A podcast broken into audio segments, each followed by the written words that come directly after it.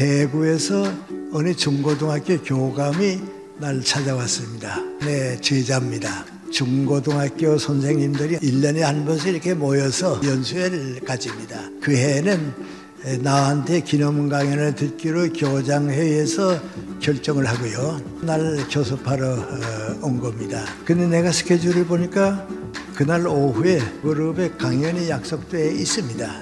그래서 내가 못 가겠다고 그랬는데 내 제자가 아주 그 실망한 표정이에요. 그럼 저는 빈손으로 내려가야겠네요. 그래요. 그래서 어떡하겠냐고 말이죠. 대구에 가면 새벽에 갔다가 밤에 오고 하루 종일 고생하고요. 강사료도 무릎에 갔다 오는 것보다 3분의 1밖에 안 되고요. 근데 내 제자가 너무 실망스러워 하기 때문에요. 마음이 아팠어요. 그래서 그건 조금 기다려 보라고 말이죠. 어, 내 어디 연락해 보겠다고. 무릎에 연락을 하고 이런 사정인데 허락해 주면 내가 대구에 갔다 오겠다고 그랬어요. 그랬더니 그 인사부장이 갔다 오시라고 그래요. 그 대구에 가세요. 아침에 일찍 갔다가 강연이 끝내고 오니까 어두워 저녁 때가 됐어요. 집에 가는 버스를 타고 이제 가만 생각해 보니까요.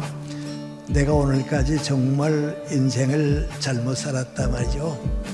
돈이 목적이어서 일을 했는데 한 평생을 다 그렇게 살면 돈 때문에 내 인생을 다 바치고 맙니다. 그럼 어떻게 하면 되는가?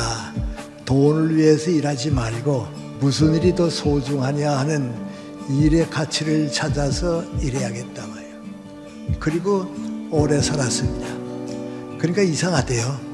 돈이 좀 더 많이 생겨요. 짤막하게 보면 그건 몰랐는데 길게 보니까요. 일이 소중하기 때문에 일하니까요. 수입도 늘대요. 그래 그 다음에 이제 안정됐어요.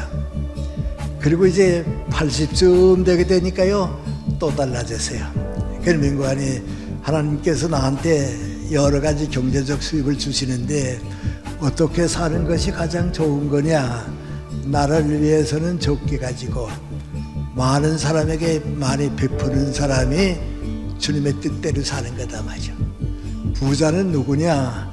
돈 많이 가진 사람이 아니고 많이 주는 사람이 부자입니다. 많은 재산을 줄 줄 아는 사람은 영광스럽게 삽니다. 하늘나라가 그렇게 해서 이루어지게 되는 겁니다.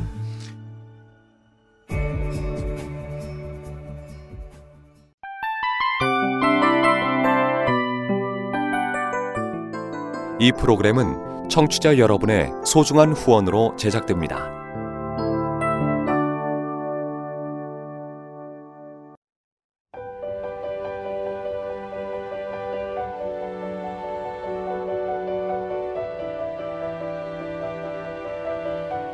세상에는 수많은 교회들이 있지만 더 깊이 있는 말씀 강해를 찾기 위해 크기로만 교회를 선정하지 않습니다.